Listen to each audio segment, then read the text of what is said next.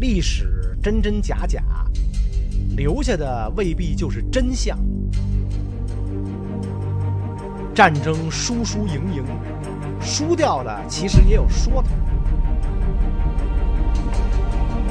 欢迎来到《百战奇谋》巅峰海战篇。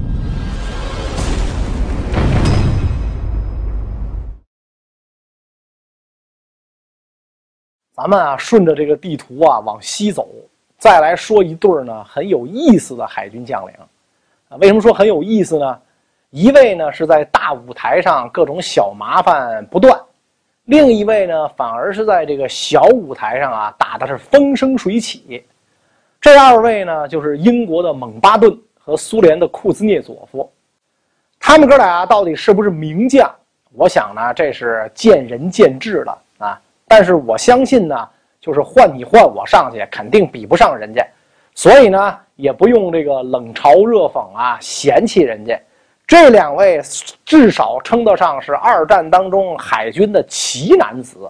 第一位呢，我们先来说说英国海军将领蒙巴顿啊，这哥们儿在二战期间横跨欧洲、东南亚两大战场，官至东南亚战区总司令。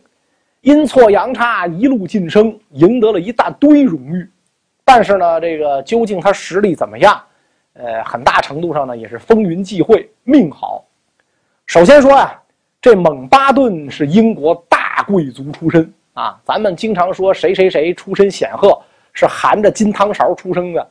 要这么讲啊，这位蒙爷是含着一个金马勺出生的。维多利亚女王。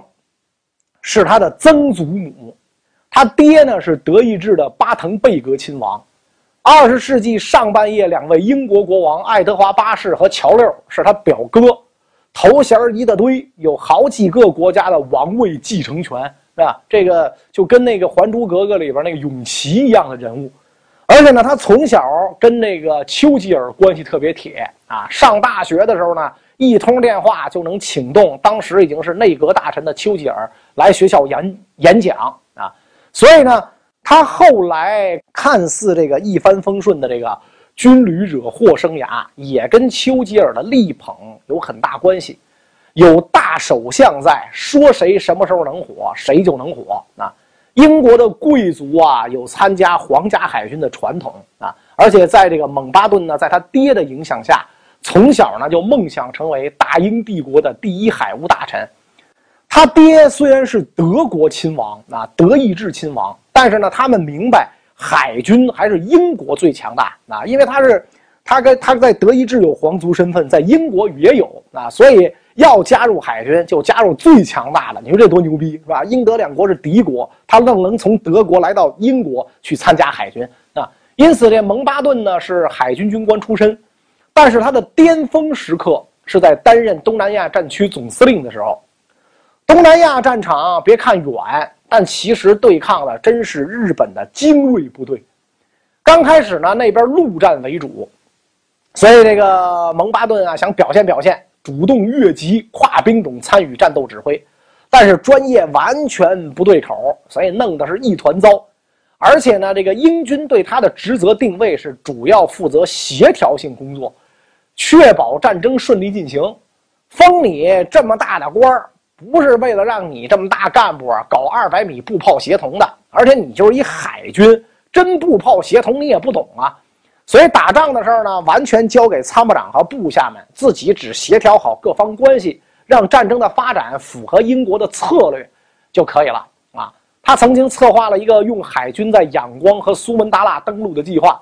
但是呢，因为英军在诺曼底登陆投入了太多资源，啊，这属于这个预算没过严，那直接做 PPT 出方案的，啊，所以他的计划只好就搁置了，啊，转而呢同意斯利姆将军从缅甸反攻的计划，幸亏没按照他的来，啊，但也就是在这样无为而治的情况下，迎来了东南亚战场的胜利，啊，这蒋介石是特别恨那个蒙巴顿的，啊，俩人一见完面之后，啊，因为缅甸的事闹得很不愉快嘛。啊，蒋介石就说这屋子里全是那个人身上那种骚味儿，叫狐臭味儿，开窗户，开窗户，全是狐臭味儿，啊。然后蒋介石写日记还骂娘西皮都是帝国主义，还还还骂他呢，是吧？所以，一九四五年九月，在全球法西斯势力相继失败的时刻，蒙巴顿以盟军东南亚战场总司令的身份，在新加坡接受六十万日军投降，这是他在二战期间的最高荣誉。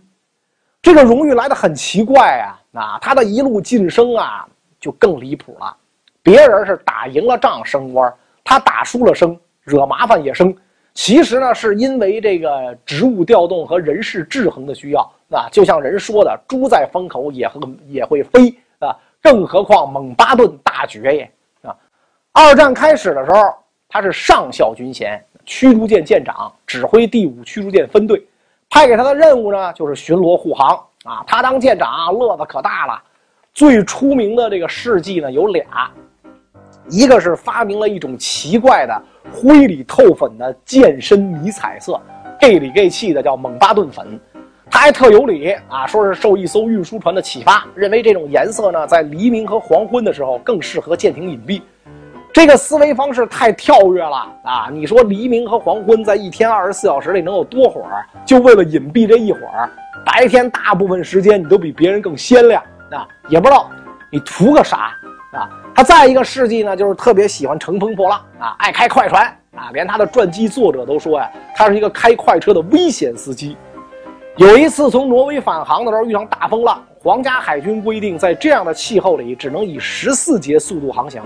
他不管，啊，完全不管，爱咋整咋整，强行让他的驱逐舰开到了二十八节！现在开车超速百分之五十可以吊销驾照，还得再学几个月。何况他拿军舰当过山车开，这种严重违规的事儿，啊，除了他这位大爵爷，没人有这胆儿啊！好在呢，这艘船后来也没出什么大事儿，就没人追究。这样一来。他更胆儿肥了啊！直到后来有一次大雪天飙高速撞上英军自己的一艘驱逐舰，这么大的交通事故，责任方应该跑不了吧？蒙巴顿爵爷还是没事儿。海军部讯问调查了一番，结论是恶劣天气不可抗拒啊，不可描述天气导致了发生事故，这都属于不可抗拒力。两舰舰长都不受处分。不过无论如何，后来呢，这个蒙巴顿上校还是英勇的正面跟德军交锋了三次，第一次。上校的坐舰被德军鱼雷打成重伤，罢休了七个月。啊，第二次临时指挥舰又受到了重创。第三次参加克里特岛战役，他的军舰被德国轰炸机炸沉。这样一来啊，让蒙巴顿指挥海战，大家都明白太屈才了啊！您太勇猛啊！这个不赖您，是我们装备不好啊！咱海军啊，这个赔不起了，怎么办呢？你去干点这开创性的工作吧，是吧？苏联和德国开战之后，斯大林一再催促英美在西欧开辟第二战场，英军就开始策划尝试呢在法国海岸登陆。蒙巴顿被晋升为准将，作为联合作战司令部的领导人，策划了策划了一次失败的迪耶普登陆。他竟然为了出其不意啊，居然没有组织空中火力支援，而且在海上火力和登陆设备严重不足的情况下实施行动。英军一共出动六千多人。一千多战死，两千多被俘。当然，这些人主要是加拿大人。虽然损失惨重，不过这次行动的失败没对蒙巴顿产生任何负面影响，他还得理了。咋回事呢？丘吉尔根本就没指望这次行动成功，更希望他眼中的两个敌人苏联和德国拼个你死我活。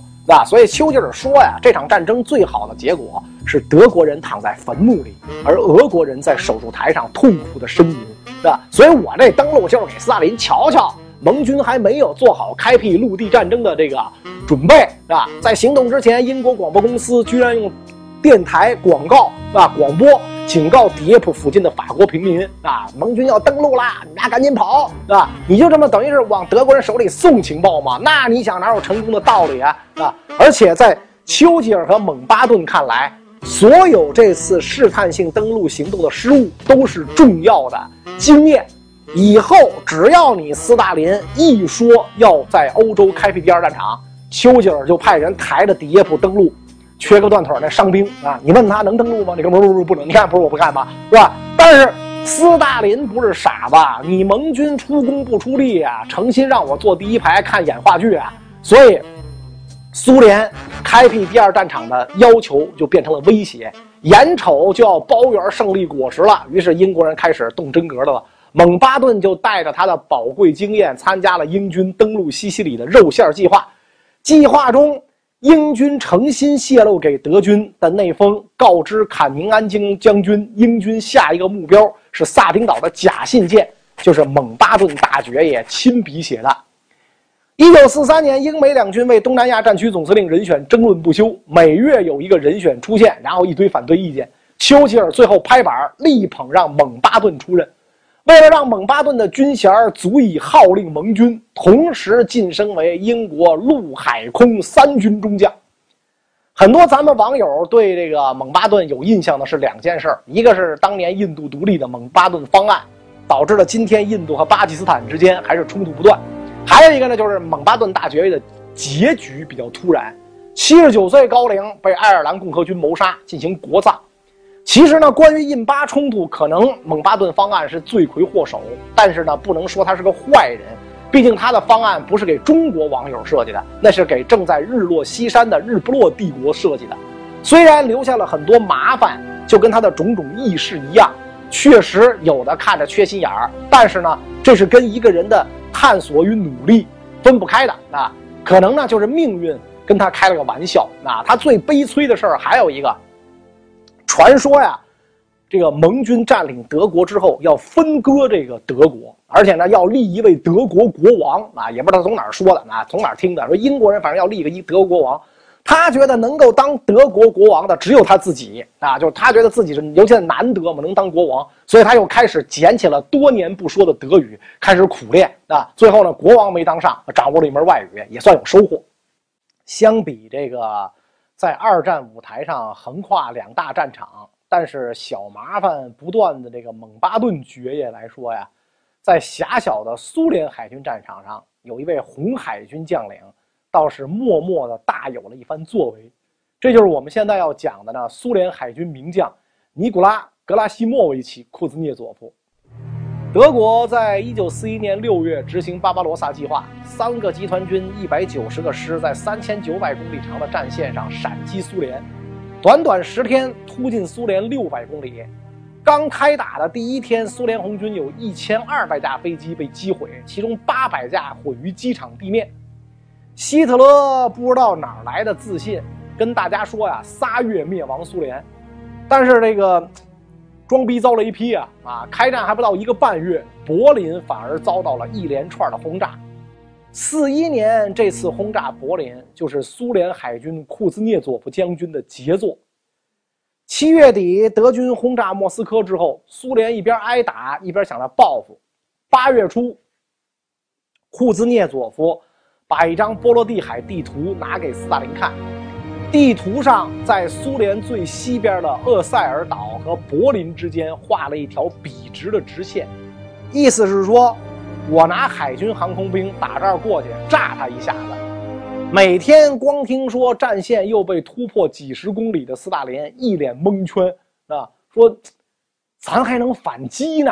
我靠，还能炸柏林？我靠，这幸福来的太突然了啊！他当即同意。啊，这个虽说这个地图啊和航程分析那些技术话呀，他也没听懂，但是他明白啊，这小子行啊，所以他命令库兹涅佐夫亲自负责这次行动。八月七号夜里，库兹涅涅库兹涅佐夫命令发动第一次空袭，十五架满载燃油和炸弹的 DB 三远程轰炸机从厄塞尔机场起飞。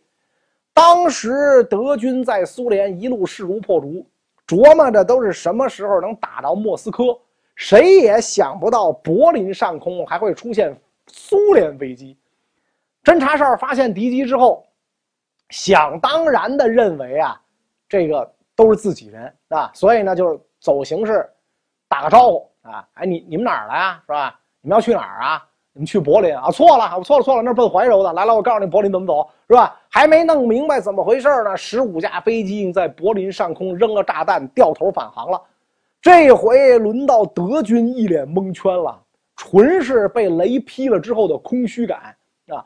另一边，咱说这飞机啊，这个扔了炸弹就跑，倒不是苏军有多高超的速攻战术。实在是因为稍一耽误就回不去了啊！奇西柏林航程之远，已经到了苏联轰炸机的极限。库兹涅佐夫为了找一个合适的起飞跳板，煞费一番苦心，最后是在海军总参谋长的帮助下，在塔林湾厄塞尔岛上发现了那座村里自己攒的土机场。经过详细估算，飞机不但要装满燃料，而且要带着副油箱。这样一来，每架飞机携弹不能超过七百五十公斤啊，一枚五百公斤炸弹或三枚二百五十公斤炸弹，这样。刚好能够飞越九百公里到达柏林，扔下炸弹之后必须马上直线返航，时间紧迫到什么程度？哪怕飞行过程当中耽误一颗烟的功夫，都无法返回机场，只能飞到哪儿算哪儿。所以这第一次轰炸呀，出人意料是干净利索。之后又这个苏联也苏联红军也不嫌麻烦，照方抓药，又来了九次同样的行动啊。希特勒被打了一通啊，脸这个这个这被打了一通脸啊，是吧？反复抽嘴巴，啪，那边伸过来，啪，是吧？气的是暴跳如雷啊，喳喳喳喳，哇呀呀呀，咆哮着要消灭苏联海军，占领所有苏联海军基地啊。所以库兹涅佐夫率领这个苏联海军且战且退，基地能守则守，守不住全员撤退，技术兵器不能给他们留下，有效的保存了实力。从十月开始啊，苏联红军坚守黑海的塞瓦斯托波尔要塞，其实这儿是守不住的。啊，熟悉二战的朋友都知道，为了拿下它，德军把大杀器、多拉火炮都拉出来了。但是，阵地丢了，咱人别闲着。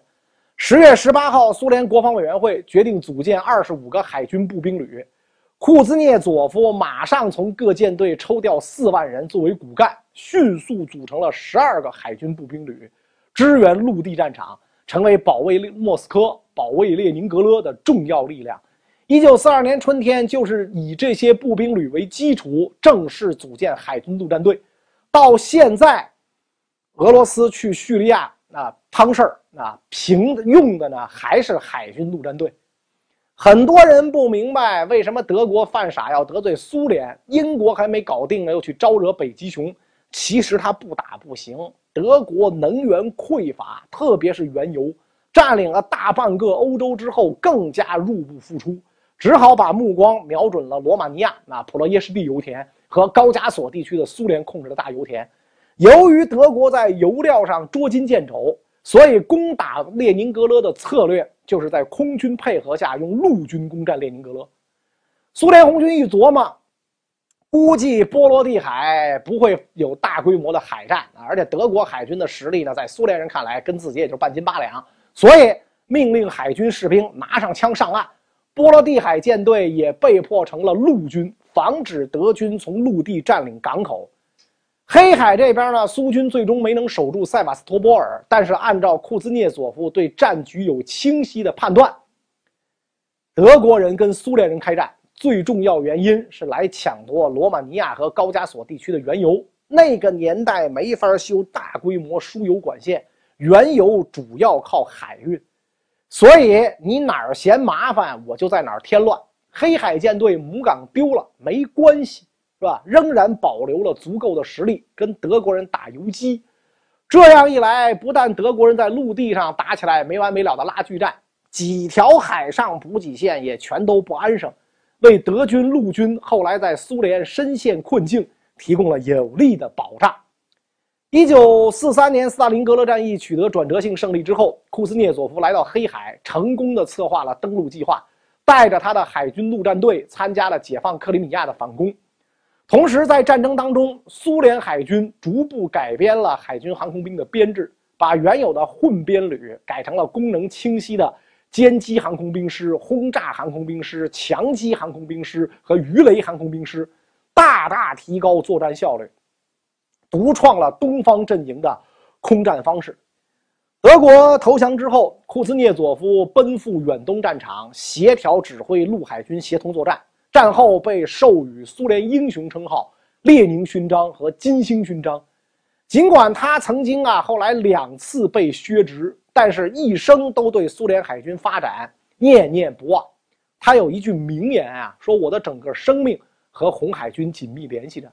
我年轻时就做出了这个选择，并且永不后悔。”这个今天苏联唯一的一艘航空母舰就是用库兹涅佐夫元帅的名字命名的。而且呢，这个苏联到解体，也只有两位苏联海军元帅，那就是库兹涅佐夫和戈尔什科夫，别的人都没有啊。就是因为这个苏联的元帅的级别，它分成四级，它元帅分四级，大元帅只有斯大林一个人，苏联元帅和苏联海军元帅，那苏联元帅一般就是陆军，啊，然后苏联海军元帅只有俩，陆军有六十多个，是吧？然后呢，就是。呃，主帅，主帅一般就是兵种主帅啊，兵种主帅，比如炮兵主帅、空军主帅啊，然后是元帅，元帅只相当于合成兵大将，是吧？所以你像这个苏联的海军元帅跟陆军大将是平级的啊，但是苏联海军元帅跟苏联元帅是平级的，是吧？所以这苏联海军元帅就可以，你可以理解成相当于这个。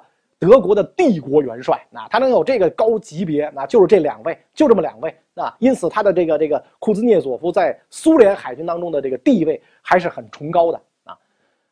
这个蒙巴顿和库兹涅佐夫不管怎么说啊，两位呢都是他们的民族英雄，而且呢确实为反法西斯战争的胜利做了不少贡献啊。一个呢当了大战区总司令，大彻大悟啊，觉得呢还是无为而治，不添乱的好。另一个呢，在狭小战场上抓住一切机会轰炸柏林，海军丢了要塞，还拿起武器保卫莫斯科。两位海军将领对比起来啊，很有意思啊。